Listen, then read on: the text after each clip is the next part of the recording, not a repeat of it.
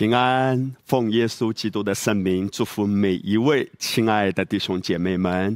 主的话语和他的爱大大的充满你。今天我真的非常兴奋，我要跟大家一起领受关于末了世代财富大转移的真理。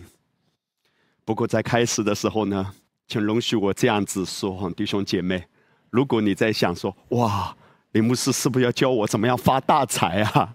如果你有这种期待，接下来你可能会非常失望，因为我要讲的东西跟你想的可能不一样。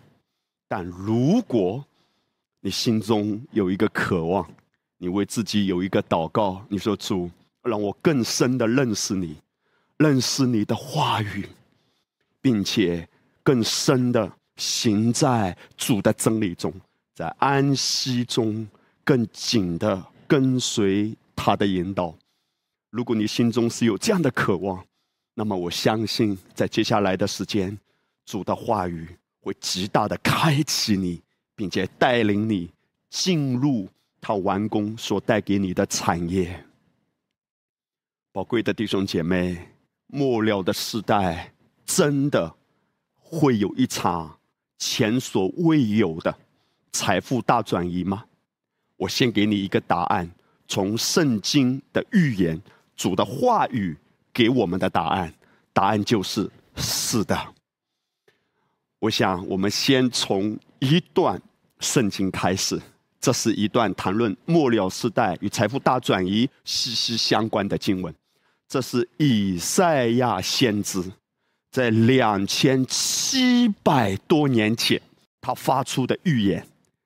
圣经以赛亚书第六十章第一节：兴起发光，因为你的光已经来到，耶和华的荣耀发现照耀你。到第三节的时候，圣经说：万国要来救你的光，君王要来救你发现的光辉。第五节，圣经说：那时你看见就有光荣。你心里又跳动又畅快，因为大海丰盛的货物必转来归你，列国的财宝也必来归你。弟兄姐妹，圣经在这里面特别强调，他说列国的财宝也必转来归你。换句话说，这是上帝在末了世代所进行的一个翻转，列国的财宝。都会运来归你。你是谁呢？就是因信称义的。今天在恩典之下，我们都知道，我们是借着耶稣的宝血得称为义。今天我们的眼光注视哪里，至关重要的。如果我们注视着什么时候来啊，什么时候来啊，财宝什么时候到手啊，你可能一直会陷在这样的困惑、迷惑。甚至被欺骗，但如果你的焦点是定睛基督，他会超自然的做奇妙的工作。使徒保罗在哥林多后书第一章二十节，他掷地有声的谈到神的应许，不论有多少，原文是说神一切的应许在基督里都是阿门的。事实上，有一些的人，他们可能会理解说：“哦，这段圣经大概不是讲我们末世的时候。”可能是讲千禧年的时候，在千禧年的时候，我们才是这样的丰盛，我们才是这样的有荣耀。弟兄姐妹没有错哈，千禧年一定会来。千禧年就是指着有一天，当我们被提之后，再过七年大灾难，七年之后，耶稣基督会带着我们回到地上，他会在地上做王一千年。那个时候。神的儿女不再需要隐藏自己的信仰。那个时候，我们在地上确实是极有荣光的，就像夜空中最亮的星。哈利路亚！可是，我却要跟你说，这一段圣经以赛亚书六十章，我们刚才读的这几节，不是谈到千禧年。为什么？因为第一节的时候说兴起发光，可紧接着到第二节。圣经马上说：“看呐，黑暗遮盖大地，幽暗遮盖万民。如果是千禧年的话，怎么可能有黑暗遮盖、有幽暗遮盖万民呢？所以非常清楚的，当圣经谈到全地被幽暗遮盖的时候，其实就是指着末了的时代。可是就是在这样的绝境中，用人的眼光看，这个世界好像疯狂了，这个世界陷入了无可救药的一种绝境，人心惶惶，人心迷茫，万物都在叹息。可是主却说，就是在这样的环境之下，就是在这样的背景中，有一群的人，他们要兴起发光，神的荣光照在他们身上。而圣经说，万国的财宝都要运来归这样的人。我要跟弟兄姐妹谈到的第一个方面，就是神在幕后的世代正在进行的兴盛计划。我想更具体的跟大家谈到，黑暗遮盖大地的时候，这个遮盖的原文有两层含义。第一层呢，就是展开在一个地方之上；第二个呢。它的含义竟然是淹没啊！我们展开来讲，黑暗遮盖大地的意思，就是黑暗啊，像大布展开，披在大地之上。那个黑暗浓密、强烈到一个地步，像一块很大的布，把全地都遮盖住了、包住了。这意味着什么？这意味着在末了的时代，魔鬼千方百计的借着各样的手段、各样的谎言，蒙蔽人心。使人看不见，因为被盖住了。弟兄姐妹，我们岂不知吗？在今天，处处都是陷阱，处处都是坑。有一些的坑是你不认识的人为你挖的，有一些的坑可能是你认识的，甚至你曾经信任的人，却要来欺骗你的钱财。可是，为什么人会掉到坑里呢？许多时候，也是因着人的贪心、人的着急、人的焦虑，想要快一点、快一点发财、快一点发财。这种焦虑，这种里面的贫穷，在驱使着人没有先来到主面前。黑暗遮盖大地，也许那个伤害你的人，连他自己都是被蒙蔽的。因为末了的时代，我们不奇怪啊。这个黑暗像一块布一样把人蒙住了，他真的看不见。第二，黑暗遮盖大地，那个遮盖的原文竟然是淹没。换句话说，黑暗像大水一样冲过来，淹没着大地，使人无法呼吸。今天这个时代，各样的人心中的忧郁、压制，人心中的恐惧。挥之不去的，甚至莫名其妙的感觉，好像有一种焦虑感，有一种紧张，有一种忧愁，就在人的心中把人给抓住，把人给淹没了，甚至都感觉到愤怒也好，苦毒也好，都到一个程度，觉得自己不能呼吸，因为那是一个属灵的权势，它压制人的思想。渐渐渐渐，人在这样黑暗的压制中迷失方向。主却提醒我们。你需要心气发光，所以你了解，真正的心气发光绝对不是人造的，绝对不是人用自己的手段把自己包装起来发光，不是用人自己的手段让自己似乎变得有荣光。真正的荣光一定是从安息中，从极深的根基，那个根基是很深的，在安息中发出来的。所以你了解，末了时代财富大转移会到谁的手上？离不开。在安息中紧密跟随主啊！事实上，当圣经谈到黑暗遮盖大地，那个遮盖的原文是淹没的时候，我们上个礼拜就提到启示录的一处经文，圣经谈到魔鬼就是指蛇，它就在妇人的身后。那个妇人指的就是基督的心腹，也就是教会。这个蛇怎样？它从口中吐出水来，像河一样，要将人冲去。我们谈到说，魔鬼的计谋是什么？就是模仿，因为主的话语被形容为干净的活水，是瀑布一样冲刷着你，让你的眼睛被擦亮，而且滋润着你，让你再在溪水旁按时候结果子。主的道与你连接的时候，你整个思想是非常清醒的，你的眼光是锐利的，你的灵是非常的兴盛的，是敏锐的。你的外在，你的身体也都是健康的，你整个生命所流露出的状态是安息的，是平静的，不人云亦云，不随波逐流，是笑看风云的。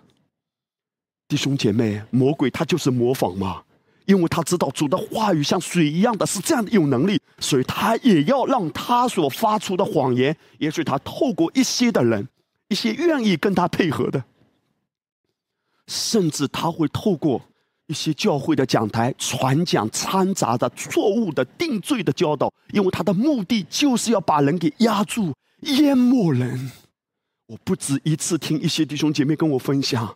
曾经，当他们在掺杂的定罪的教导中的时候，他们明明知道自己很软弱，但不敢来教会，因为他们观念中的神，教会的讲台所告诉他们的神是一位审判的、非常恐怖的，动不动就要来管教你，使你生病、使你贫穷的。在这样的教导中，其实就是在传递掺杂的谎言，把人淹没了，让人都恐惧到不能呼吸。可是你知道？耶稣的心意是何等的迫切！他走遍各城各乡，他看到许多的人困苦流离，耶稣就怜悯他们，因为耶稣看他们如同羊没有牧人一样。今天他在对我们发出一个邀请：只管来吧，不容许谎言继续淹没你。而除了跟信仰有关的一些掺杂的谎言，我们也知道，魔鬼也在这个世界上制造许许多多。的谎言啊，世界上的谎言，或者世界上有一些看起来能解渴的、能解人的饥饿，但本质上是毒药的。世界并不能真正喂养人的内在的。为这个缘故，请容许牧师恭恭敬敬的来提醒弟兄姐妹：不要轻易容许自己被这世界拖进去，做一个。世界的新闻的吃瓜群众，因为有一些的瓜吃不得，那些的瓜有毒啊。圣经里就有这样的例子，在以利沙的时代，有一个先知的门徒，他去到田野掐菜，遇见一棵野瓜藤，就摘了一兜野瓜回来，切了。搁在熬汤的锅中，因为他们不知道是什么东西。在这段圣经，我们看到那一个人，也许他的出发点是好的，因为他看到大家饿嘛，没东西嘛，所以怎么办呢？我们要先填满肚子，才能往前走啊。所以他就去找瓜。突然，圣经谈到他来到一个田里面，看到一颗，圣经特别指出只有一颗。但是你知道吗？哪怕只有一颗野瓜藤，已经够毒了。有时候攻击你的、搅扰你的话也不用太多，哪怕只要一句就够。魔鬼就可以借着一句，只有一颗，哎，那个破坏力是极大的。那颗野瓜藤，所以这些呱呱呱呱呱，就放在自己的怀里，一兜啊抱回来。我猜想。他在拔那些瓜的时候，他可能都是很兴奋的。哇，这些瓜可能看起来挺漂亮的，看起来挺好吃的。然后他可能一边在拔这个瓜，一边他就唱起小的时候在幼儿园学过的一首儿歌，叫做《拔萝卜啊，拔萝卜，拔呀拔呀拔萝卜》。啊，小花猫，快快来，快来帮我们拔萝卜！哇，他好兴奋，他想，哎呀，今天中午有美食吃了，very delicious，所以他就回去做。但是做好了这锅汤，端上来，大家一喝，眼冒金星，口吐白沫啊！倒出来给众人吃。吃的时候都喊叫说：“神人呐，锅中有致死的毒物。”曾经，当我在默想这一段经文的时候，主非常清楚的给我一句话：“什么是野瓜？它不是被人精心培植的，它是生长在野外的。到底里面掺杂着什么？那个拔瓜的人。”吃瓜的人们都不知道，你不能什么瓜都吃啊！如果乱吃瓜，到后面就乱叫呱呱呱呱呱。主对我说：“什么是野瓜藤？就是这些给人吃的，不是牧人栽植的。弟兄姐妹，只有一颗哎。”但是差点把所有的人都害死，我就想到平约圣牧师曾经所分享的，他说：“如果你听了十篇恩典福音的讲道，然后你再去听，哪怕只有一篇掺杂的讲道，你觉得反正无所谓嘛？我的根基已经不错了，再听听看嘛。”平牧师说：“哪怕你只是听一篇掺杂的，就会给你带来混淆。”不用太多，一颗野瓜藤就够。所以你看，一个神的孩子，他所活出来的，其实是反映他所吃的。今天，当我们谈到末了时代财富大转移的时候，弟兄姐妹，我们不是谈到要怎么样哦发财呀，要怎么样变得兴盛啊，那都是主的工作。我们要谈到的，单单是聚焦基督。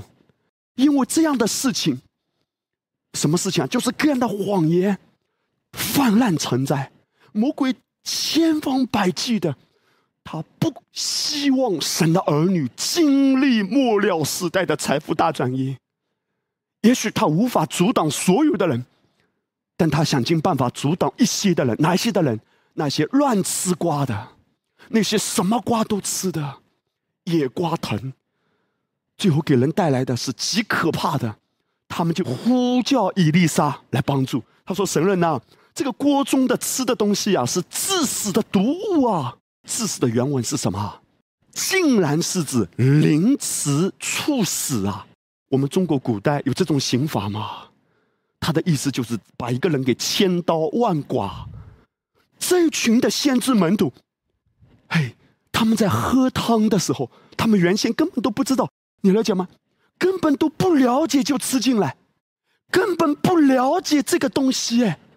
就像今天，当魔鬼蒙蔽人的时候，他会怂恿人去投资。其实人根本不了解那个投资的项目到底是什么，只是听别人讲嘛，他自己是不了解的，或者他也没有重组来的话语，只是那个人说来赶快投资，赶快投资，他就投进去。他不了解那个到底是什么。非常危险的。为什么我们曾经有一个系列的小组课程谈到与智慧同行？因为我知道，在那个阶段，神给我非常强烈的一个感动负担，就是鼓励弟兄姐妹学习在每一件事情上先求问智慧。事实上，神的智慧就在我们的里面。在那个小组课程里，我曾经跟大家分享过：若是我们真的学习与智慧同行。这个真理是救命的，因为主巴不得我们不要陷入到这种坑里。我们都不了解那个是什么，就拿来吃。如果我们知道它是毒药，肯定不吃嘛。但有些时候，魔鬼会把毒药包装起来，好闻的、好看的、好听的、好笑的，但最终的目的就是榨干人的时间，榨干人的喜乐，榨干人的健康。因为当人的里面开始混乱，外面就有一些不好的东西表现出来。弟兄姐妹，其实圣经的意思是指，有一些的毒物，它是折磨人的。你吃进来之后，你会倍感折磨。在这黑暗遮盖大地的时代呀，有时候人陷在一种困局中，他自己走不出来。主真的舍不得，他何等的爱我们。这是为什么？他叫我们不要乱吃瓜。来，我要请所有正在看直播的所有直播点的家人啊，你跟你旁边的弟兄姐妹微笑一下，跟他说不要乱吃瓜。哈利路亚！但以理书第七章二十五节，圣经谈到仇敌的作为，他必向至高者说夸大的话，必折磨至高者的圣名啊！怎样折磨？就是借着错误的东西把人的焦点给抓走，然后不断的给进谎言，为明天忧虑。其实明天神会负责的。信靠他，转向他，他一定为你负责。若是在你的生命中有任何的损失，曾经有一些的损失让你觉得愤愤不平也好，神要帮助我们从这些谎言里出来，因为有时候我们在这种折磨感里，我们已经看不到明天了。我们或者为身上某一个症状担忧，为家人的身体状况在担忧。哇，这种局面怎么办？那种恐惧感折磨我们的时候。我们自己是很苦的，但借着真理，耶稣说：“你们必晓得真理，真理必使你们得自由。”借着真理的开启，主要对我们说：“不再被折磨，他必要救你，他必要翻转你，他必要提升你，他必要让你经历不可思议的洪恩，为要在你的生命中显明他无条件的爱。”弟兄姐妹，神不要让我们吃。黑暗的瓜，不要让我们吃谎言的瓜。这是为什么？里面保持敏锐与基督的道连接，被灵充满，是多么的重要。因为谎言最终带给人的就是这两个字：折磨。我想到前苏联有一个很有名的大文豪索尔仁尼琴，他曾经谈到，在当时他所处的国家背景之下，当时的一种局面。他说：“我们知道他们在说谎，他们也知道自己在说谎，他们呢也知道我们知道他们在说谎，而我们也知道他们知道我们知道他们说谎，但他们依然在说谎。不知道有没有把你绕晕啊？其实他要谈到的是什么？太多的谎言，那个给他谎言的，也知道自己在撒谎，也知道别人知道他在撒谎，但依然在撒谎。我想。”这岂不就是今天我们谈到属灵征战的时候一模一样吗？其实，仇敌魔鬼也知道，我们知道他在撒谎，但他依然在撒谎，因为他里面存在一个侥幸的心理。谎言多讲几遍，就会有人上当啊！因为那个量大，大到一个地步，像大水一样淹没，总有不谨慎的。而那些接收的被谎言的流弹打中的，陷入折磨。事实上，弟兄姐妹，这是为什么？耶稣是如此掷地有声的来提醒我们啊！耶稣如此说：“你们是出于你们的父魔鬼，因他本来是撒谎的、说谎的。”也是说谎之人的父，耶稣直接给魔鬼有一个定性，哎，他说他就是说谎之人的父，他的本质就是撒谎。虽然他也知道，你知道他在撒谎，但他还是撒谎。为什么？因为他除了欺骗，除了撒谎，他什么都不能做啊！他没有权势的，没有能力的。不要把它放得太大，他就是撒谎。他告诉你说你不能翻转，他告诉你说你的身体状况越来越糟糕，他可能告诉你说你的家完了，他可能告诉你说你过不了这一关的，他可能告诉你说你的未来是很暗淡的。撒谎，撒谎，你的未来在基督里越走越光明。无论你的挑战有多大，耶稣能够翻转真理，使你得自由。晓得这真理，领受着真理，定睛着真理。所以弟兄姐妹，我们知道末了时代的特征是什么？就是道德败坏、黑白颠倒、天灾不断、人祸连连、疾病泛滥、处处充满斗争、遍地人心惶惶、虚空迷茫、恐惧。而就在这样的大环境之下，神却给我们一条非常光明的盼望，一条出路。他说。虽然黑暗遮盖大地，亿万遮盖万民，耶和华却要显现照耀你啊！阿门。他的荣耀显在你身上。人能把你怎么样呢？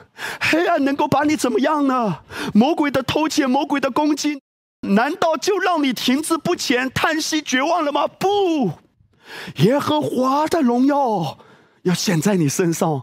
哦，你看，耶和华的荣耀在原文里面是指富足、尊荣、尊贵啊。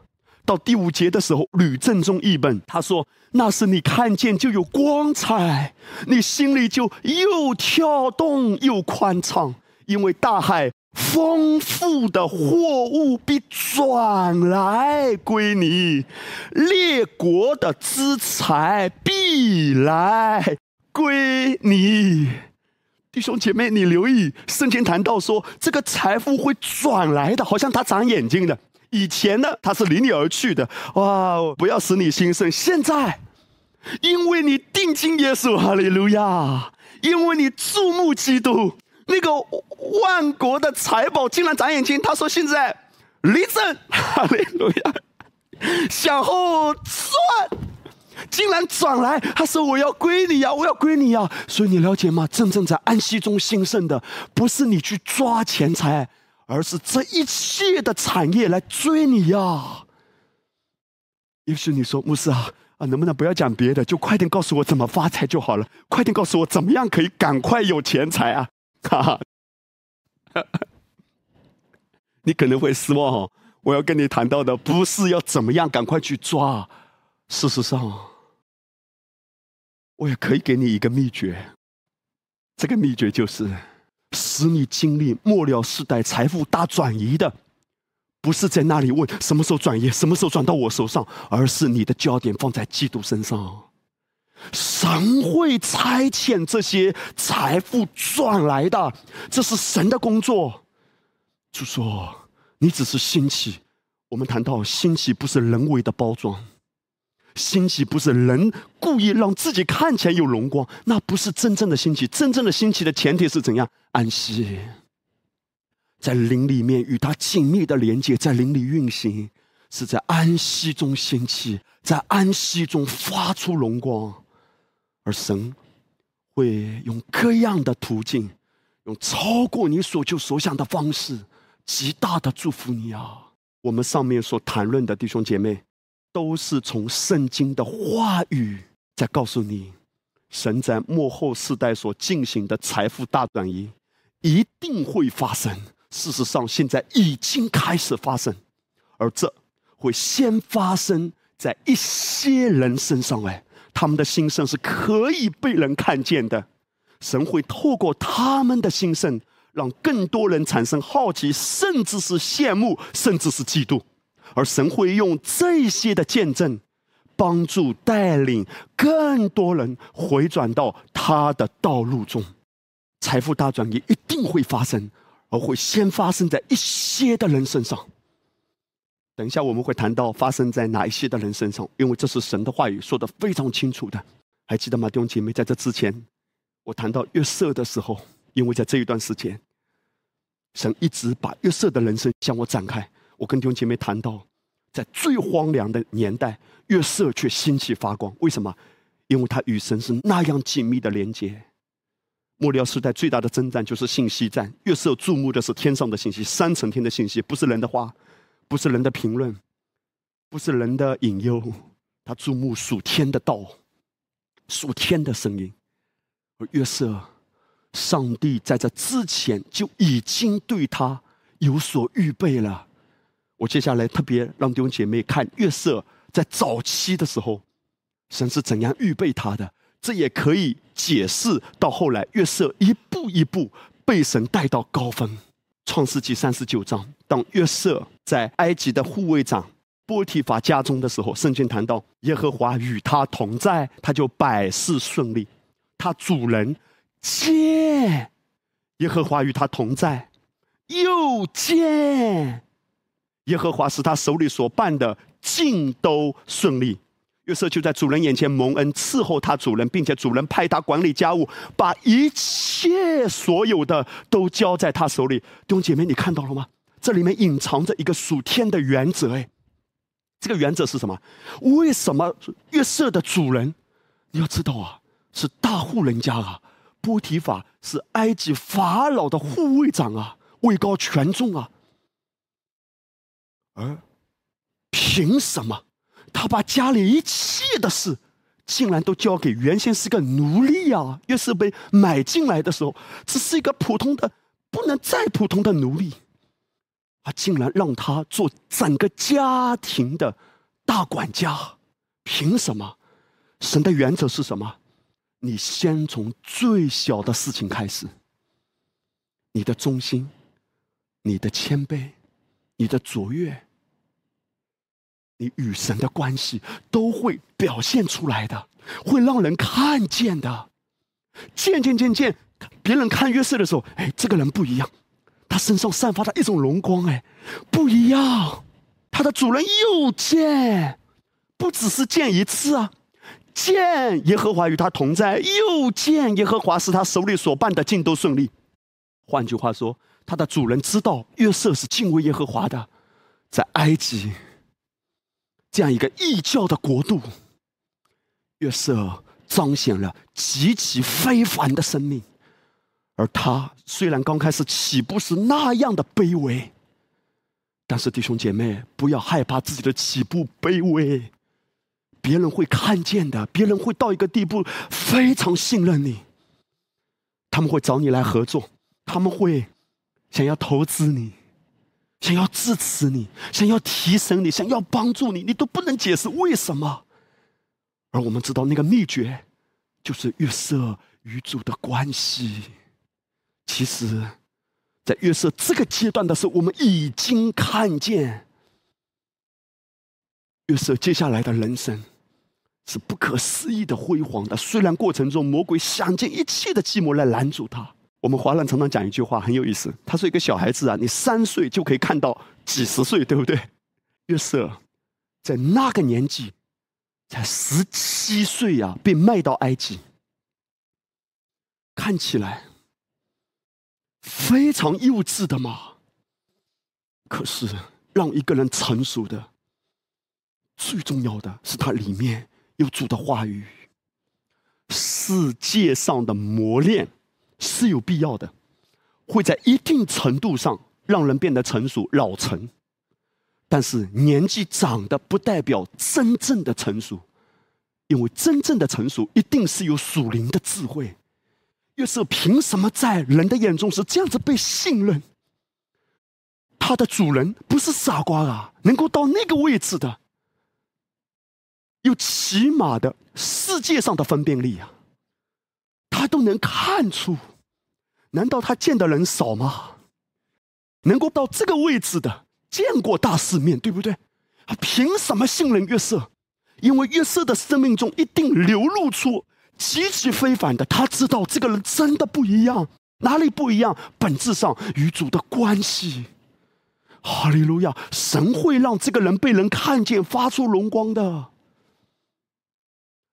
弟兄姐妹，今天当你与主紧紧连结的时候，每天以他为中心，任何选择、任何工作、任何投资，都先来到他面前。神不要让我们进到任何的门壁和坑里面吗？真的意识到领受这样的真理，主给我这样的恩典，帮助我凡事上来到你面前，你整个生命到一个地步会发出极大的荣光，别人会看出哇，你真的有兴盛哎，你真的有荣光哎，你的家真的不一样哎，甚至到一个地步，你的脾气、你的性格、你的眼光、你的眼神啊，你的脸都不一样。哈利路亚！哈，为什么？因为你不吃毒瓜。你吃的是属天的灵粮，不只是在波提法家。后来我们都知道，约瑟被他的祖母陷害入狱了，但几乎在监狱中。监狱中是什么地方？鱼目混杂的地方。就在这样的环境中，圣经谈到耶和华与约瑟同在，向他施恩，使他在私欲的眼前蒙恩。私欲就把监里所有的囚犯都交在约瑟的手下，他们在那里所办的事都是经过他的手。你看到了吗？这个与神有连接的人、紧密关系的人，他被放在哪里？那里他会成为一个极有光芒的人，他会发出光来，不是人包装的。其实约瑟没有任何世界的资本，他在任何一个地方刚开始起步都是最低的、最卑微的。但是弟兄姐妹，不要看你的起步如何，要看谁与你同行。这是神的作为啊！事实上，我们如果简单的把约瑟的人生划分为两个阶段，下面我要跟大家特别来分享。我们把约瑟的人生划分为两个阶段的话，我们可以简单的这样子划分哈。约瑟第一个阶段可以说是在三十岁之前，也就是他做埃及的宰相之前，三十岁之前。约瑟的人生是这样的一个阶段，而三十岁之后，约瑟的人生是另一个阶段。我们先来看三十岁以前，约瑟的人生怎样呢？就是不断的变换工作，他与哥哥们一同牧羊啊，到后来成为埃及护卫长家里的奴仆啊，再成为波提法的管家啊，再成为监狱长的得力助手啊。对三十岁。以前的月色来说，他整个状态就从一个工作到下一个工作，从这个工作到下一个工作，不断的在换工作。而对他来说呢，他其实是没有选择权来决定自己的工作的，他无法根据自己的喜好恩赐来找工作，因为这些工作的主要目的都是为了一个，就是为了生存。他不得不做，为什么？因为要生存。现在我跟大家看啊，三十岁以后。约瑟的状态是怎样？在一夜之间，哎，神使他发现了自己的命定。哈利路亚！三十岁以前，约瑟他有的是工作；但三十岁以后，约瑟有的是命定。工作不等于他的命定，但命定可以透过工作来表达。你留意啊，当三十岁之后，约瑟成为埃及的宰相之后。他开始恍然大悟，原来在过去这么多年，他从一个工作换到下个工作，都不是突然的。因着神的恩典，约瑟从监狱中被提拔到皇宫，成为埃及的宰相。他渐渐开始明白，在过往极其艰难的岁月里，神对他的预备不是枉然的。到后来，面对前所未有的大饥荒。约瑟被神预备成为一个什么样的人呢？成为一个拥有三层天视野的 CEO。今天，当我们谈到世界上某一个商业的领袖，或者某一个领袖被称为商业的奇才的时候，我们常常会形容他：哇，这个人拥有全球观、全球的视野，很宽阔的视野。哇，他的眼光很好，他的思维很敏锐，等等。我们会用这样的话语来形容人。可是约瑟的超越，不是属地的全球观的视野。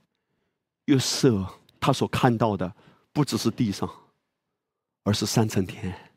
他是一个拥有三层天视野的属灵的领袖，而神就把他放在政治界也好，商业界也好，为了带出祝福。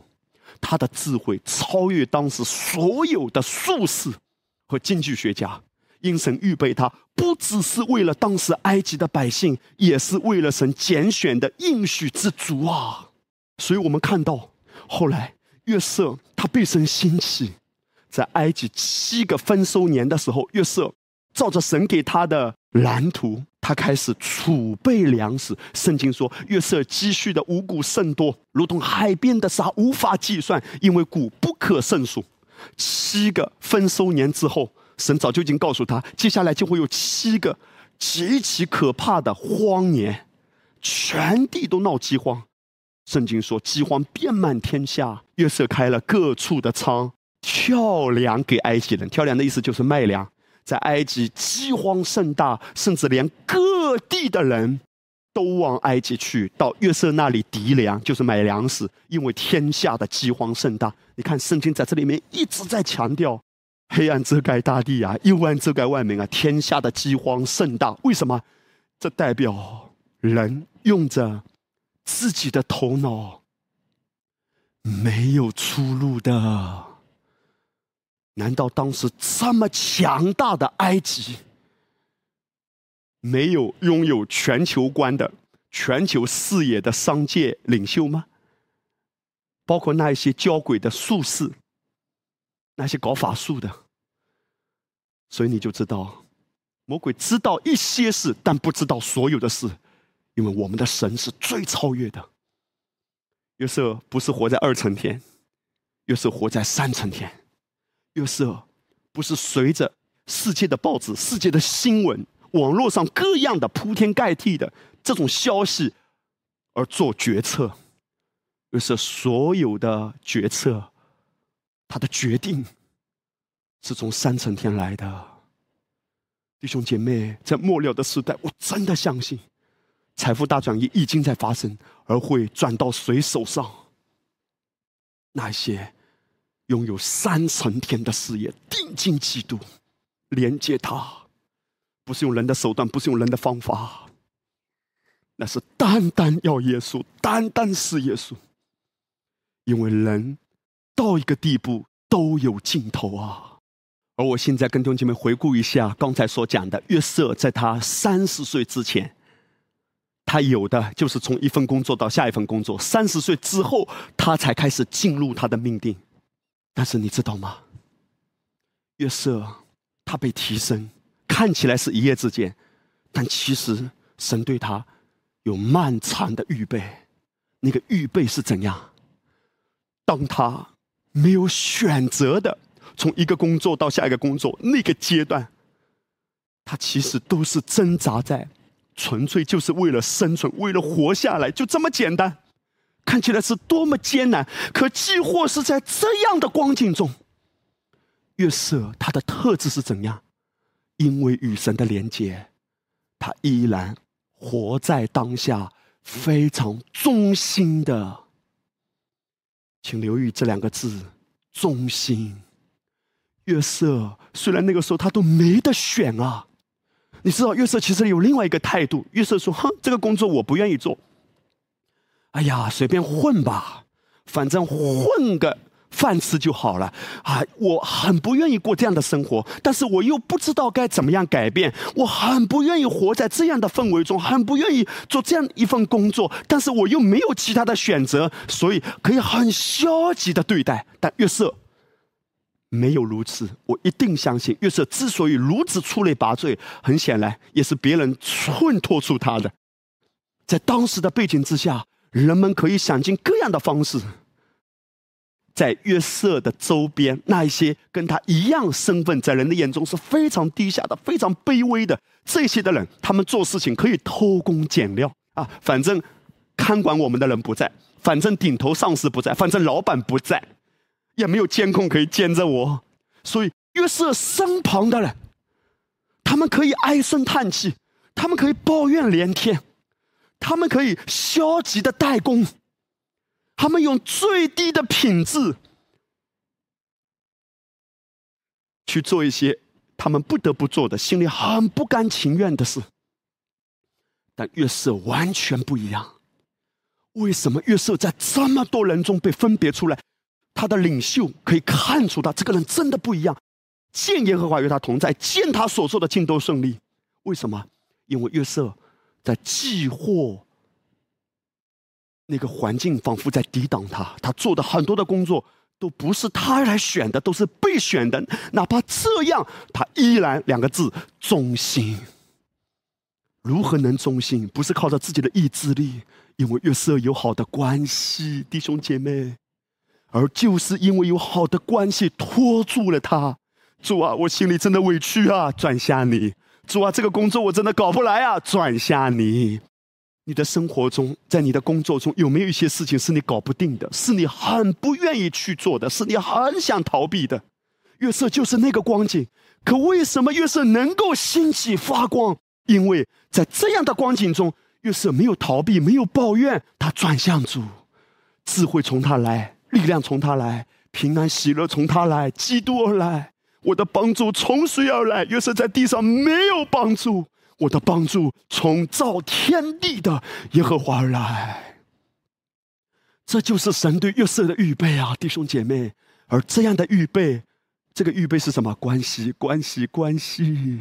在卑微的时候，在被人藐视的时候，转我转向你，转向你，不要轻看你自己被预备的阶段，如同大卫一样，在被追杀，在极度艰难、黑暗的时代，大卫被预备与主亲密的连接。今天你也是一样，弟兄姐妹，你的大环境很黑暗吗？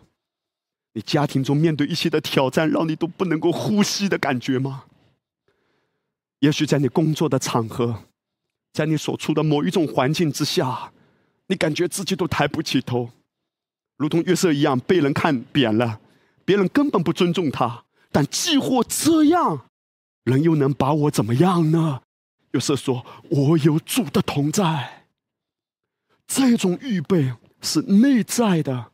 是把与主的关系深深的扎根。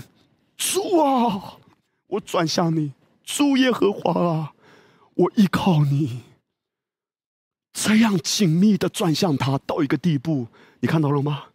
不是所有的人都能够走过这样的预备期，对不对？很多人走到一半就不想走了，就自暴自弃了。但约瑟一步一步的跟随他，到了时候，哈利路亚，也是百上极大的兴起。今天，当我们谈到财富大转移的时候，弟兄姐妹，神也在寻找这样的人。我们不在乎什么时候转到你手上。事实上，当神要进行末了时代财富大转移的时候，请弟兄姐妹听好，神看的是一个群体，他看的是一个教会。换句话说，保罗提到教会的时候，谈论到教会是一个身体，对不对？有人是眼睛，有人是耳朵，有人是手，有人是口。既或你所经历到的财富大转移没有那么多，那个量可能没有那么大，但是神看的是一个整体呀，在一个身体里，每一个部位都各有分工的，有些部位是说话，有些部位是看的。你不用急，因为神会透过你身旁的人拉你一把，神会透过祝福你的家人。然后进而也祝福你啊，不一定是直接到你手上，但是神有很多方法，因为他看的是一个整体啊。哈利路亚！而我们都在这其中，只要信的正确，所以在过往极其艰难的岁月里，神对约瑟的预备不是枉然的。弟兄姐妹，为什么我们要谈论到约瑟，或者是其他一些圣经的历史，这些圣经真实所发生的故事？因为圣经非常清楚的告诉我们，《传道书》一章九节说：“已有的事啊，后必再有；已行的事，后必再行。”你看到过去所发生的事情，在末了的时代还会再次发生。这些都是让我们看到神曾经所成就的，以至于给我们提升一个正确的期待：说神可以成就在约瑟身上，也可以成就在你身上。哈利路亚。神可以把同样的恩典复制，甚至加倍的复制在你身上。这也是使徒保罗他在灵里面所看见的。当他谈到以色列百姓曾经在旷野的那一些日子的时候，保罗说：“他们遭遇这些事，都要作为见解，并且写在经上，警戒什么人啊？警戒我们这末世的人。”其实那个见解在原文含义中。它竟然包含着一个意思，叫做神所赐的未来的模式。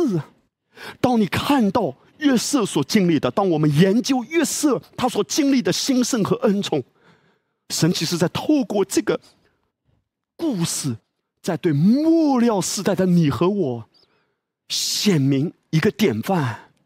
约瑟为什么能够经历财富大转移？对末世的你我来说，因为约瑟。有三层天的事业，他定睛于神，他相信神的恩典。如何看出他相信神的恩典？事实上，弟兄姐妹，你留意，约瑟是什么时候出监狱的？因为原先约瑟被人诬陷在监狱中啊。我们如果只从字面来看，我们会说：哦，约瑟是被法老招来的时候，从监狱中被带出来。其实。约瑟不是从法老招他的时候才出监狱，约瑟在这之前已经出监狱了，哪里出监狱了？他的心已经出监狱了。如果约瑟被带出来的时候，他的里面还是充满苦毒、愤怒的，神怎么能够放心把这样大的产业、位分、影响力给这样的人呢？因为如果他里面充满了苦毒，里面还没有被翻转，他出来就要报复。就要出人命啊！很显然，约瑟在出监牢、身体出监牢之前，他的心已经出监牢。他相信神的恩典，主啊，人伤害了我，但我相信你会补还我。人可以这样子恶待我，但是我知道你永远爱我。正是约瑟在这样的爱里，他的心已经被兴起了，他的外面。就被兴起。今天对我们中间有一些弟兄姐妹来说，神可能正在预备你，甚至预备你的环境，你所做的工作都是你不喜欢的、你不愿意的，你不得不做一些的工作。但是弟兄姐妹，如同约瑟一样，因为他连接神，他知道这是神对我的预备，我感恩。我下面跟弟兄姐妹分享平牧师曾经谈到的一段话语，他说：“对我们教会而言啊。”有一个转折性的一年，就是我开始大力传讲，拥有被天赋深爱的思维，放下自己的手，让神为你征战。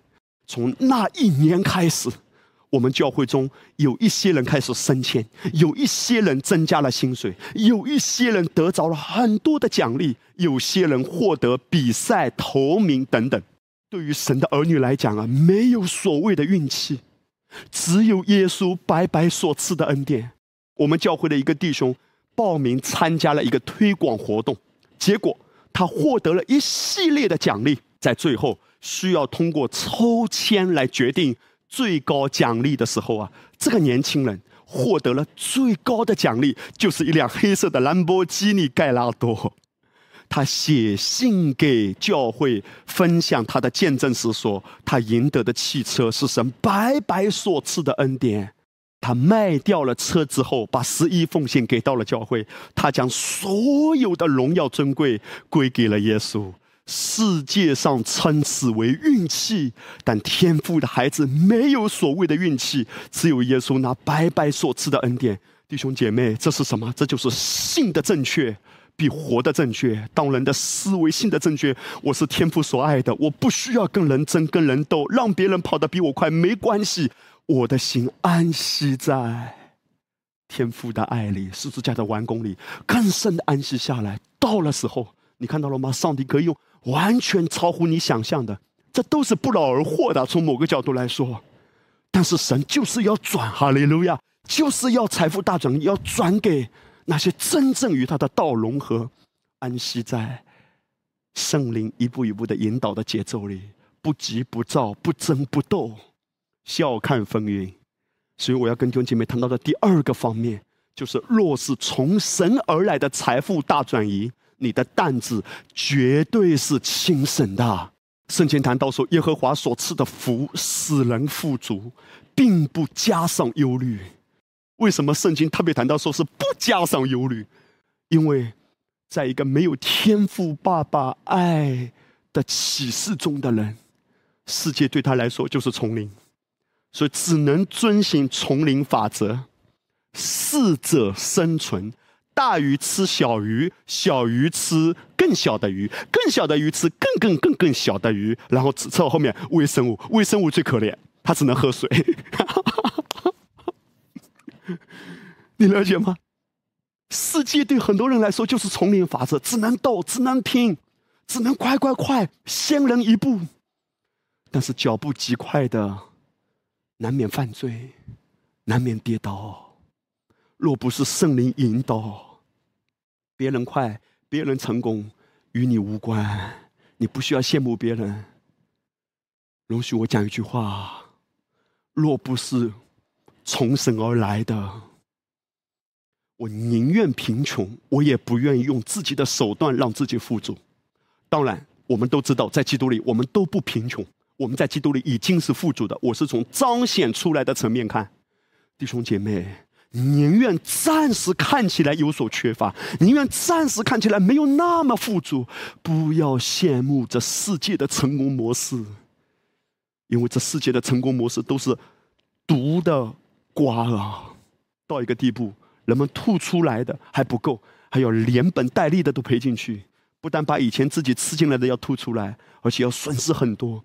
世界的生存模式到后面全部都是自作自受的。这是为什么神舍不得我们？虽然富足，却加上忧虑。他不希望我们这样活，因为所有加上忧虑的富足，都不是真正天国的成功模式，都是遍体鳞伤的，心里面极度的憔悴痛苦。这是什么？这是外面看起来辉煌，里面却是空的、空壳的成功模式。天父阿爸多么舍不得他宝贵的孩子，几乎这个人看起来拥有了辉煌，一下子的成功，但是，他可能早晨起来照镜子的时候，他已经认不得镜子中的自己，他变成了自己曾经很讨厌的那个样子。也许有人外面看起来成功，可是他的婚姻、他的家庭、他的亲子关系却是破碎的。外面看起来有光彩，也许他的里面是极度枯干和憔悴的。而很多的人依然在这样的门壁中，还是一门心思要拼，要在这样的节奏里。如果你真的知道我们在这地上的日子终归是短暂的，如果你不能用末世论来洁净你的心，激活外面的成功依然是何等的虚空。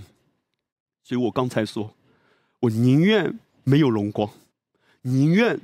我们的教会不复兴，宁愿我们的教会看起来没有什么光彩，没关系，弟兄姐妹，因为不要人为的制造复兴，不要人为的制造人数，不要人为的制造所谓的轰轰烈烈，这些都是有很多水分的。今天一个人可以来信耶稣，但只是利用耶稣、利用教会、利用所谓的信仰，让自己外面看起来有荣光。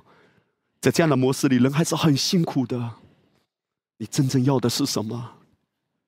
这世界的一切都会过去。当你注目他的荣美，注目他的荣耀，注目耶稣的爱，你知道在安息中才是真正的满足。而很奇妙的就是在这样的状态中，神反而把一切都加给你，弟兄姐妹。容许牧师给你三个字：慢下来。慢下来不是什么都不做哈，做决定的时候慢慢做决定，要说一些话的时候慢慢说话，不要急躁。要做一个判断，这件事情谁对谁错，不要急，慢慢来，先转向他，培养这样的属灵好习惯。Amen。我跟大家分享一个真实的见证。美国银行家查克雷布卡，他和几个朋友合作开了一家银行，中文翻译成是合成社区银行。这家银行啊，非常与众不同，完全是以属神的原则来管理的。他们甚至啊，会在银行中为病人祷告。开办的第一年，就看见很多人得救信主。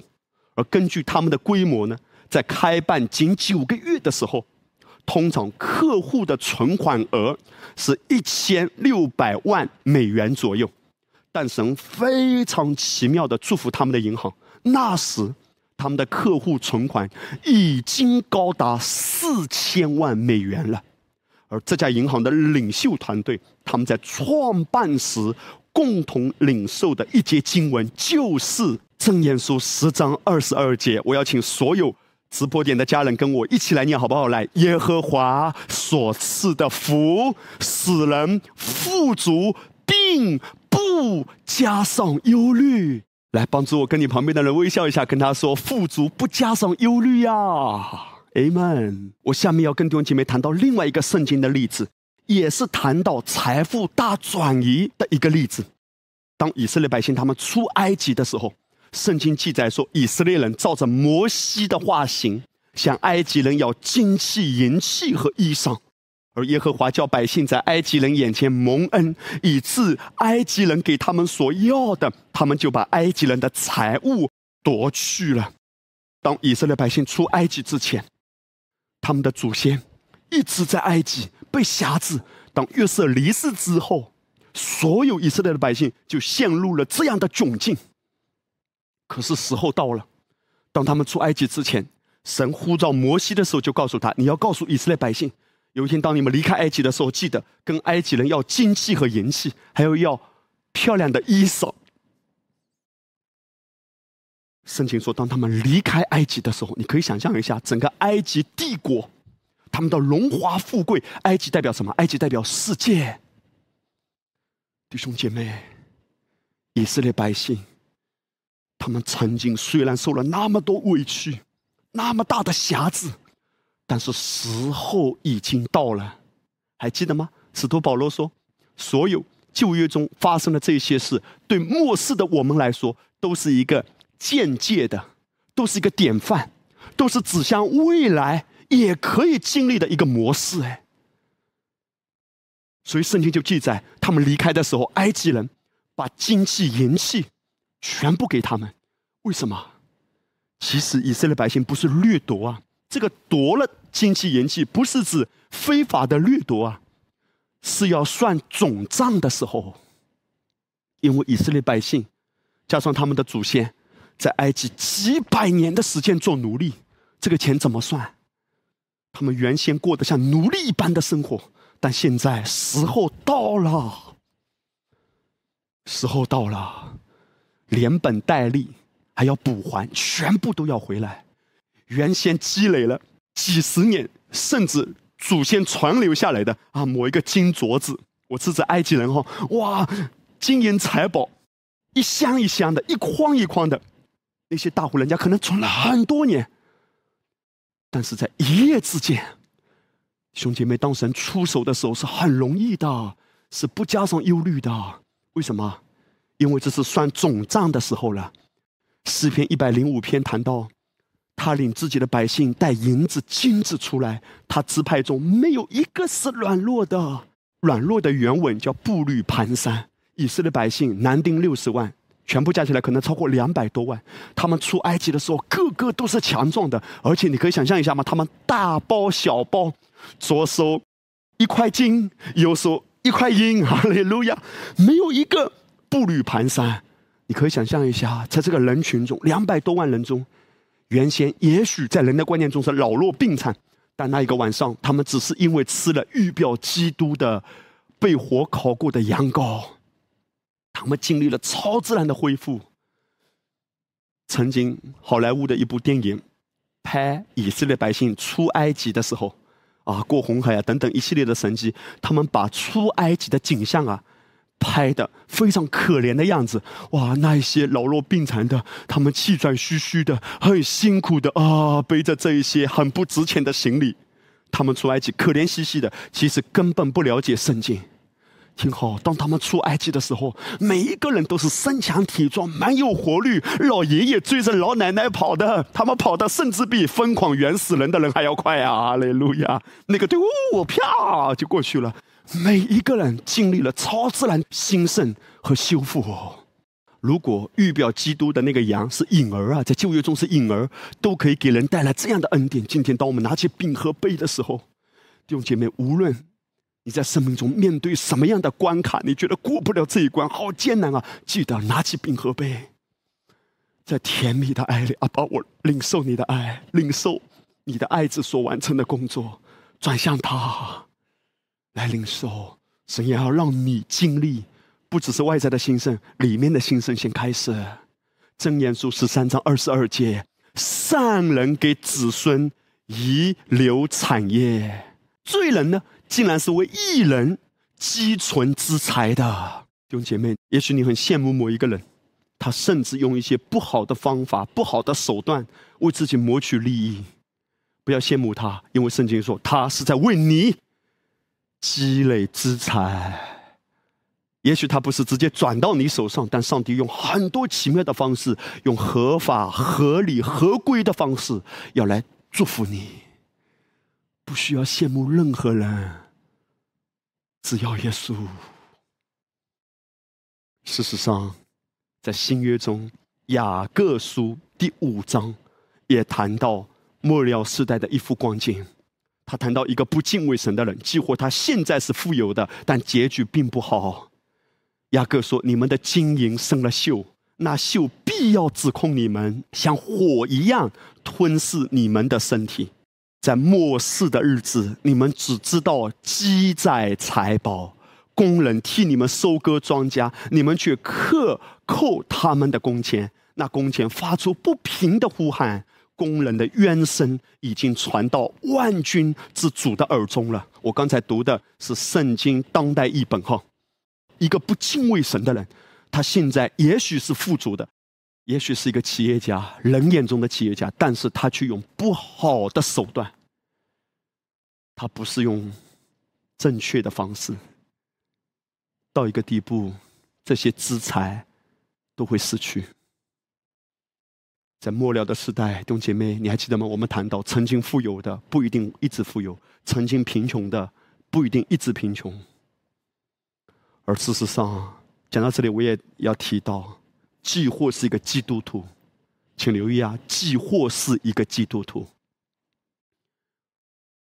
如果他的思维没有真正悔改，他也像世界一样，用不好的手段为自己谋取利益。如果他的思维没有真正悔改，甚至他用一些谎言在欺骗弟兄姐妹，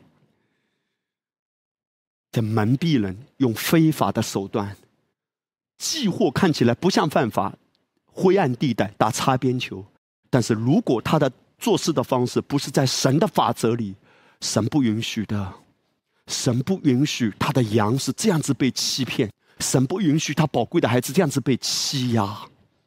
神不允许，圣经说，这一些人的冤声已经传到万军之主的耳中了。这是为什么？我们谈到重生来的成功，绝对不是用世界的手段。重生来的成功，一定是安息的。如果一个人行在安息中，怎么会想到要去欺骗人，去故意占人便宜，或者夸张某一种产品的效果？其实神不允许，神要让人真正信靠他。你真的信他？期货不是用你自己那么大的力量，但是你信，神会为你开路；你信，神会亲自为你推广；你信，你不用自己的手，你不用贪婪的手段，你看到上帝会怎样超过你所求所想，超过你的同行，超过你的同事，超过想象的，因为你是一个像约瑟一样被预备、信赖他慈爱的人，会转到你手上，很奇妙的弟兄姐妹，而从神来的富足。你也是不需要加上任何担忧的，你根本不需要想说：“哎呀，有一天我富足了怎么办？”如果你有这种恐惧的话，我就给你这一段经文。圣经说：“当耶稣使彼得打上了满满的一百五十三条大鱼，圣经说鱼虽这样多，网却没有破。你什么都不用怕，走在神的法则里。鱼虽这样多，什么意思？就是财富。”极大的兴盛，鱼啊，自己上钩的，哈利路亚，他们自己来的，怎么来的？神带他们来的，神带他们进到了彼得的网里，神带他们进到了你的店面里，神带他们进到了你淘宝的主页、淘宝的网店里，神带领他们来。不要用世界的方式，甚至用不合乎神的手段，跟世人一样去抓。彼得昼夜劳力啊，整夜劳力，什么都没打到。他有技能吗？有经验吗？什么都有，但鱼没有。而当耶稣发出话来，当耶稣介入，当耶稣介入，什么时候介入？当彼得绝望的时候。弟兄姐妹，如果我们自己的手还能动，神会容许我们自己再去拼、再去斗、再去抓。但是我们真的承认自己是无能的，我们转向他。所以这是为什么我们常常说早一点转向他吧，哈利路亚主啊！如果不是你带领我，这个方法我不用；如果不是你引导我，这个手段我绝对不用；如果不是你引导我，我绝对不用跟他们一样那样说那样做。主啊，你来，你来介入，你真的邀请神介入，神绝不让你羞愧。鱼虽这样多，富足吗？极度富足，网却没有破。世界有许多所谓成功的人，是提心吊胆的成功。他们虽然看起来成功，但你不知道他心里有多恐惧啊！主却要对你说：雨水多，网不会破。从他而来的祝福，他加给你，他也亲自会保护你。哈利路亚，只管安息吧。而最后，我要跟弟兄姐妹谈到，从生而来的财富会显明在哪些人身上？会有一些的人先来经历，哪一些的人呢？这一些都是真的以基督为中心，真的把耶稣的话。耶稣的真理听进来的人，不要让主的话语只是从我们的头脑中经过，真的把道领受进来。其实这篇信息，当我在预备的时候，我里面真的是有强烈的感动。我知道，弟兄姐妹，如果你真的领受进来，慢慢的把这个道的精髓消化进来，神就在你的身上开启一些你想都想不到的门。因为财富大转移已经开始了，为什么？因为我们在地上的日子越来越短了，主来接我们的回家的日子越来越近了。如果今天财富大转移，明天就直接被提了，白转了嘛，对不对？所以他一定让你在地上是有享受的，是享受产业的美好。而如何能够经历这样的恩典呢？神有他的法则的，这个法则就是耶稣的话。我下面让弟兄姐妹看一段的经文，这一段的经文非常重要。而事实上，这一段的经文有一些时候是被人断章取义给误解的，因为这一段的经文谈的都是同一件事，但人呢常常用这段经文去谈论别的事。那么，我们来看路加福音十六章十到十二节，耶稣说：“人在最小的事上忠心，在大事上也忠心。”在最小的事上不义，在大事上也不义。倘若你们在不义的钱财上不忠心，谁还把那真实的钱财托付你们呢？倘若你们在别人的东西上不忠心，谁还把你们自己的东西给你们呢？这段圣经我们似乎都很熟悉。但这段经文啊，常常是怎样被人断章取义的呢？我们常常把这段圣经分成三个部分：第一个部分，哦，你在小事上要忠心；第二个部分，你在钱财上要忠心；第三个部分，你在别人的事上要忠心。所以我们常常用这段经文是在讲一些小事啊，别人的事要托付给你忠心。其实道理都是对的，但这段圣经真正要表达的其实不是这个点，因为这三个部分：小事上忠心，钱财上忠心。不义的钱财上中心哈，第三，在别人的市场中心。其实这三个点都讲同一件事，什么同一件事情？全部都是讲钱财。当然，我们是应该在小事上中心哦，我们应该在别人叫我们做的一些托付我们的事上中心，这些都没问题。不过，单单就这段经文来说，全部都是讲钱财的。我们先来看耶稣，他讲到说，你要在小事上中心。就把更大的事托给你，这里面讲到的小事，其实指的是钱啊。为什么？因为在神的观念中，钱是最小最小的事。对上帝来说，钱呐根本就不是事情。为什么？因为钱只在地上有用，钱只在地上可以交换一些的物品，钱在天上是没有用的。你是不能够带着多少存款，不能带着多少黄金被提的。换句话说，对上帝来说，最小的事就是钱。遗憾的是，许多宝贵的神的孩子，却像诗人一样，把最小的事看成最大的事。你没有看过吗？亲兄弟可以反目成仇，分家的时候，原先的好朋友合伙做生意，到后面。分道扬镳，分开的时候极其惨烈。为什么？都是为了最小的事而成为他们眼中最大的事。其实耶稣这一节经文讲什么？最小的事就是你把钱当做最小的。钱对上帝来说，他随时可以加给你。但是如果你在这些事上最小的事你不忠心，什么叫不忠心？就是你把钱看得太重要。当你把钱看得太重要的时候，你就是在拜马门啊。钱就会成为了人另外一个神。也许有些机会你觉得很好，哇，这个机会可以提升，这个机会可以有更高的收入，这个机会可以让我的位置可以升高，名声可以更大。但是不是所有的机会都从神来的？魔鬼也可以给人机会，让人以此没有时间来亲近主，没有时间来教会，没有时间来小组团契，似乎更忙了，似乎事情更多了。不是所有的机会都从神来的，除非这个人先来到主面前。如果一个人他就是看着这个钱，哇，因为有更高的收入，会有更好的名声，有更高的地位，等等。如果他把这些事看得太大，把小事当做大事，就是不忠心。耶稣说：“如果你在最小的事上不忠心，你就不能够承受真正的大事。什么是大事？根据我们刚才谈到的约瑟的例子，小事。”就是当他在工作的时候，他一定不会贪小便宜的。他知道神与他同在，人也许看不到，但主看得到啊。大事是指什么？就是约瑟后来进入了他的命定，活在上帝为他预备的不可思议的呼召中。如果一个人在小事上不忠心，他贪爱钱财。保罗啊，写信给他属灵的儿子提摩太，他多么语重心长的谈到。他说：“提摩太，我们要谨慎啊，因为有人贪爱钱财。为什么贪爱钱财？把小事当大事，就被引诱离了真道，用许多的愁苦把自己刺透。甚至很多的时候，一个人因为贪心，不单单是害自己，也害了他的家人。所以，一个人忠心不忠心，看他在最小的钱财上忠心吗？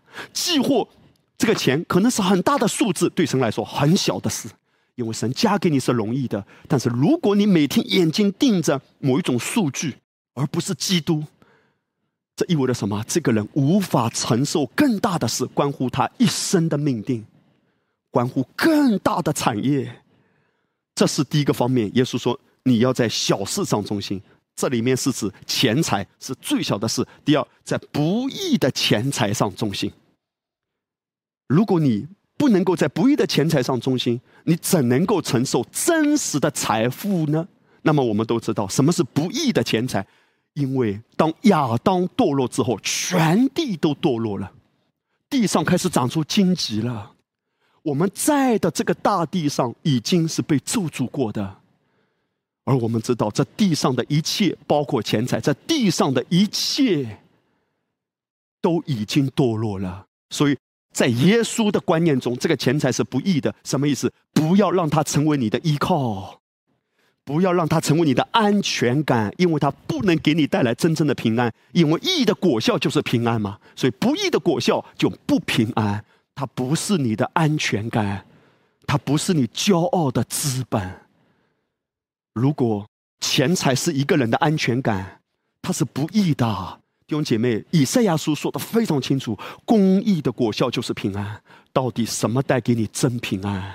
当然没有在释迦完工启示中的时候，他觉得外面只要抓多一点。可是你知道，这世界一切都在震荡，钱也会贬值啊，黄金的价格会上会下，股票会上会下，每一天都好像在过山车。我们无法拥有。世界之物带给我们的真平安，真平安是耶稣。如果有，感谢主；如果暂时没有，感谢主，恩典够用。要拥有这样的思维，他不是人骄傲的资本，没有任何可夸口的。我唯一要夸的就是耶稣基督，并他十字架。耶稣竟然爱我这样的人，耶稣绝不撇下我，也不丢弃我。阿门。耶稣绝不撇下你。不要用任何外面的成功。来成为轻看别人的理由和夸口的资本哈。耶稣说：“如果你在不义的钱财上不忠心，你怎能承受真实的财富呢？什么是真实的财富？你要知道，对神来说，财富不只是钱啊，财富是什么？一个人的恩赐、才干、智慧。智慧是不是财富？智慧是极大的财富。神托付给一个人的事工。”如果一个服侍神的人看重外面的钱财，看重外面的名声，看重这些东西，其实本质上就是不忠心，因为这些是最小的事。那么，神本身给他的智慧，本身给他的平台，都会萎缩。因为耶稣说，如果你在不义的钱财上，如果你是不忠心的，你太过依赖那些，你太过看重那些。那么，神无法放心的把真实的财富、平台、智慧、影响力交托给他，所以你看到了吗？这里面也是谈到跟钱有关的。而第三个方面也非常重要。耶稣说：“如果你在别人的事上不忠心，你怎能承受自己的财富呢？那么我们要问：什么是别人的事情？别人所托付的跟钱财有关，是指什么？是指一个人的十一奉献。因为十一奉献，上帝从来没有说这是你的。上帝从来在真理中，他的观念是什么？要把神的给神。所以耶稣说的很清楚：神的归给神，凯撒的归凯撒。在神的观念中，一个人如果在别人的部分不忠心，什么意思？也许他还不明白这个真理，也许他明白了，知识上明白，但他没有启示，所以他一直卡在这里。然后他在观望，他在纳闷，他在困惑：为什么好像不能够富足？为什么好像收入进来挺多，但是留不住？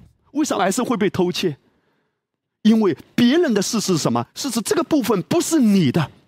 是神暂时托给你保管，这是为什么？我们都知道，我们是神的好管家，钱财是神托付给我们保管的，我们是神家里的好管家，钱财的好管家啊！你可以想象一下吗？管家拿着这个东西说：“这是我的，因为我管的就是我。”不，所有权不是管家的，而圣经谈到所求于管家的是要他有忠心。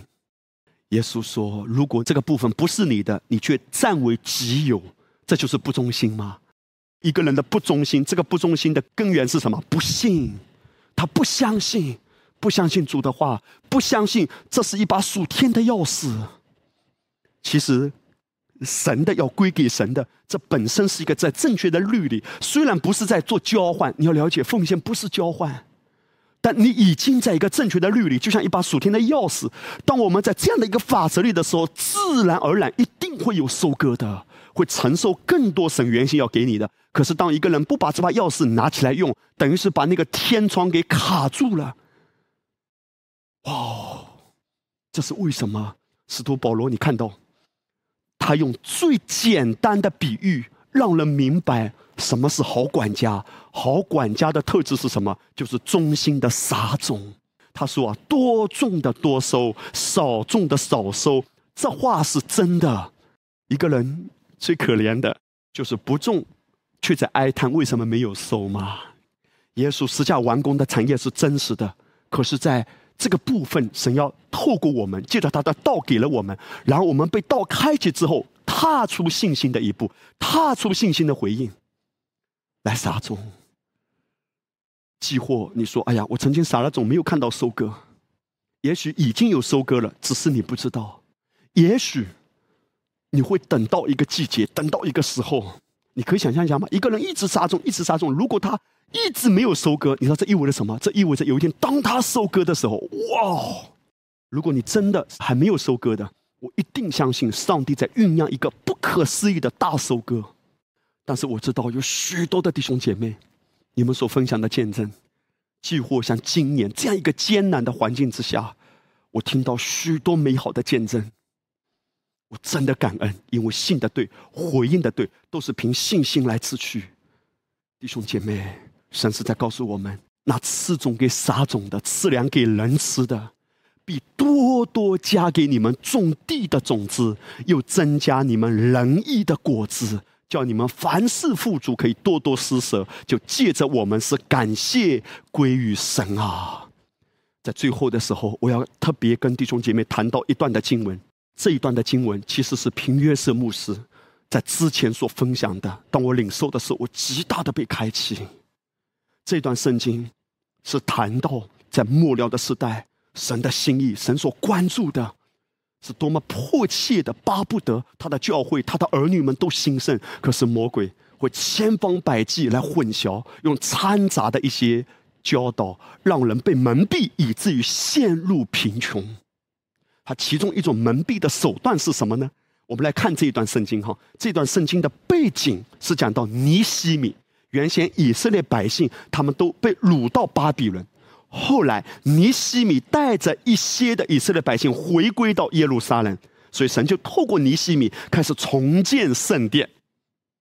虽然那个圣殿后来建好之后呢，没有像他们原先所罗门的圣殿那样的辉煌。我们都知道，所罗门的圣殿是极其辉煌的，尼西米后来重建圣殿，因为圣殿敌人拆毁了，他们建好圣殿之后，虽然没有所罗门那么辉煌，但他们后来呀，看到圣殿被建成的时候，他们极其的感动，甚至很多人都落泪。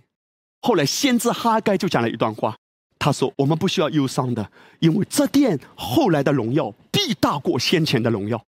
有一天，这殿啊后来的荣耀一定会大过所罗门这个殿的荣耀。”为什么？因为尼西米建完之后呢，还是一直建的。到后来，西律王继续重建，包括今天我们去耶路撒冷的时候，就看到西律王建的圣殿的遗址，后来是被罗马人拆毁的。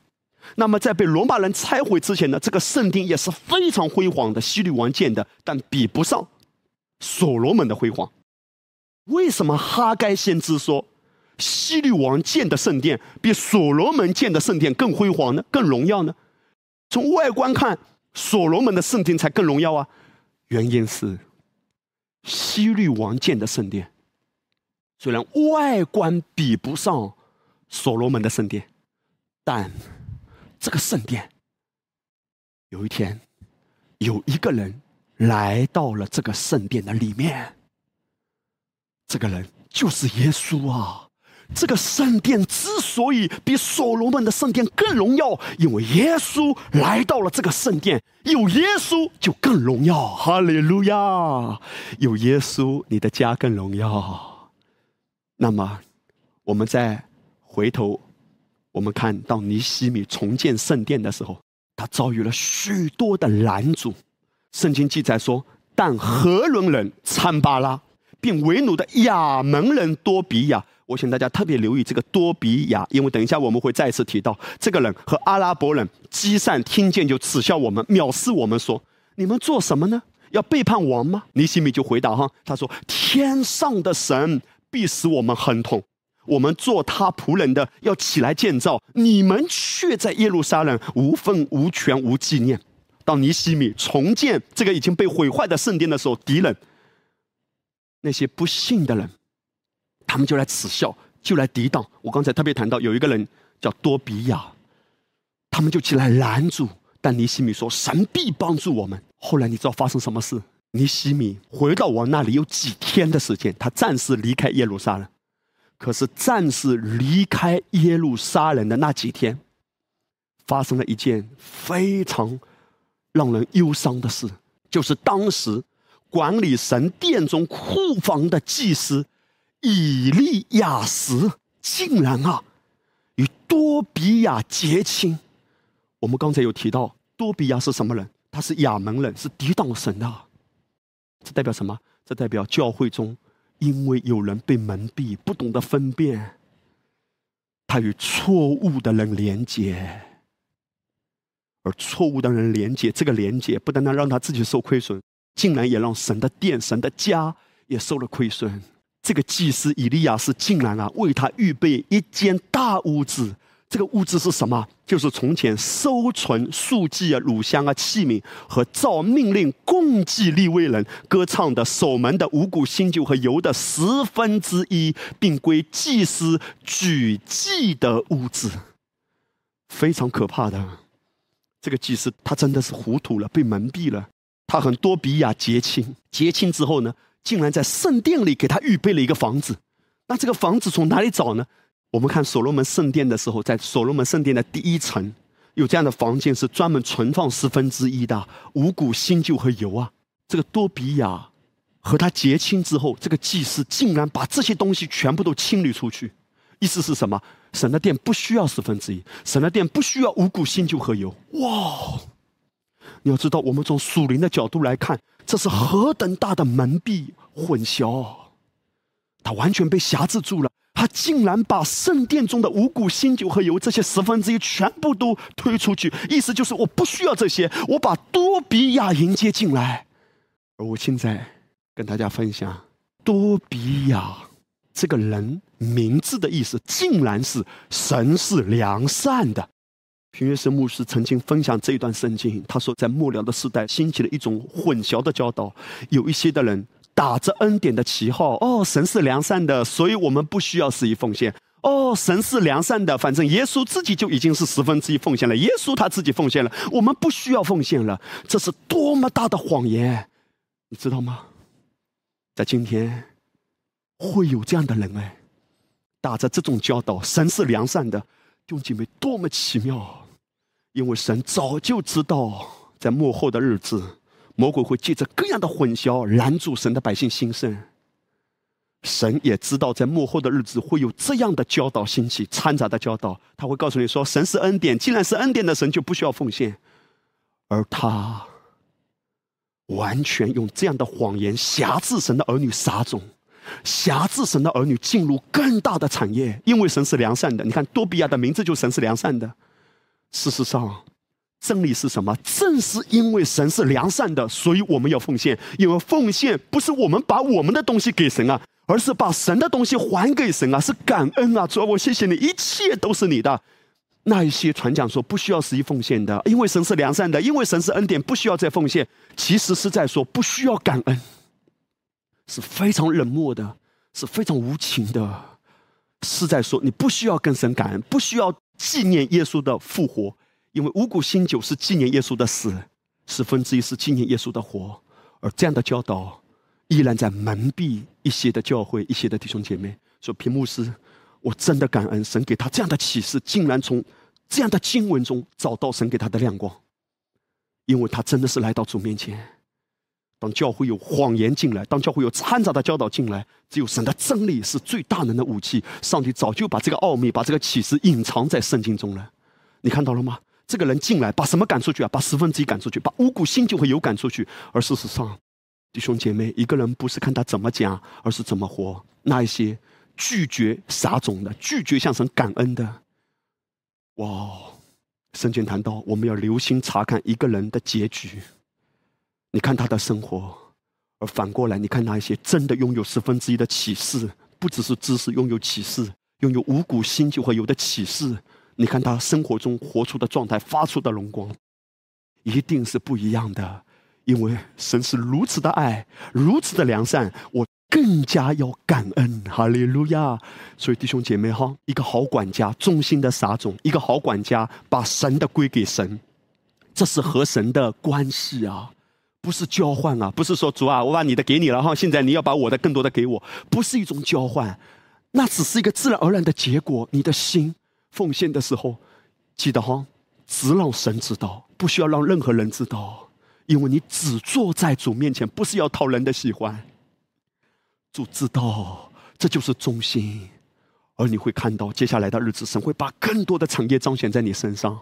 那么，我们讲回到这段圣经，到尼西米回来的时候，他说：“我来到耶路撒冷，就知道以利亚时为多比亚在神殿的院内预备屋子那件恶事。他称这件事情是恶事。什么是恶？不幸。最大的恶就是不幸。”他说：“我甚恼怒，就把多比亚的一切家具从屋里怎么样都抛出来，而且还吩咐人洁净这屋子。换句话说，尼西米核心的童工都可能不理解，还没有得到这个启示，还在与错误的人为伍，甚至做了一些事情是抵挡尼西米。但尼西米绝不妥协，非常坚定，他直接把这些东西扔出去、抛出去，因为他知道神的百姓。”不可以这样子被蒙蔽，这样子被拦住，所以怎样把多比亚赶出去？还要洁净这个屋子。多比亚待过的屋子要好好洁净一下。为什么？因为多比亚代表一种混淆的教导，混淆的教导带来污秽，混淆的教导会蒙蔽人心，一定要洁净啊！今天我们的洁净就是用正确的教导来洁净我们的思想。尼西米洁净了这个屋子，他将神殿的器皿和素祭乳香。又搬进去，其实他是把纯正的教导搬回到圣殿，把十分之一搬回到圣殿，因为那种混淆的教导说不需要奉献，不需要奉献。其实这种教导就是压制神的百姓活在贫穷里。希伯来书第七章，当亚伯拉罕献上十分之一给麦基喜德的时候，圣经谈到，因为亚伯拉罕拥有一个启示，预表耶稣的麦基喜德这个人是何等的尊贵呀！耶稣是多么的尊贵啊！我向神感恩，我今天拥有的一切都是耶稣给我的。弟兄姐妹，当人在这样的思维中信的正确，他就能够活出忠心的生命。这就是忠心。不要把不属你的放在你的口袋中。弟兄姐妹，这不是一种要求，这是一种真理的鼓励啊，真理的劝勉。如果刚才讲的内容你也许一下子还没有听懂，没关系，回头可以再听几遍，慢慢听进去，一直成为你的启示。而最后，我要跟弟兄姐妹看到，当尼西米回到圣殿，把多比亚的东西抛出去之后，圣经说他见立位人所当得的份无人供给。甚至供职的立位人与歌唱的俱各奔回自己的田地去，我就斥责官长说：“为何离弃神的殿呢？”我便招聚立位人，使他们照旧供职。犹大众人就把五谷、新酒和油的十分之一送入库房，让你的心跟他完全的对齐，跟他完全的一致。以至于在末了的时代，你可以活得很漂亮，活得很精彩，活得很有荣光。弟兄姐妹，牧师真的发自内心的要大大的祝福你。我多么巴不得透过神的道、神的爱、敬拜赞美也好，五谷新酒和油各样的真理对你的教导，帮助你把焦点放在耶稣身上，以至于焦点对了，一切好事情都会来。末了的时代，财富大转移，你绝不会被落下的，绝对不会被落下。哈利路亚！只要关注他，专注他，哈利路亚！做神的好管家，做钱财的好管家，主大大的祝福你啊！我们一起来祷告，天父阿爸，我们向你献上感恩。阿爸呀，你何等的爱我们！你何等的不甘心，舍不得我们啊！在任何的谎言中被蒙蔽。所以主，当你今天透过孩子的口勇敢的传讲你的真理的时候，天父啊，我祷告，让每一个宝贵的弟兄姐妹的心都被你的道更深的抓住，都被你的道坚固，都被你的道建立起来。因为我们知道，在这个黑暗遮盖大地的时代，唯有耶稣是我们完全的出路，唯有耶稣是我们唯一的出路。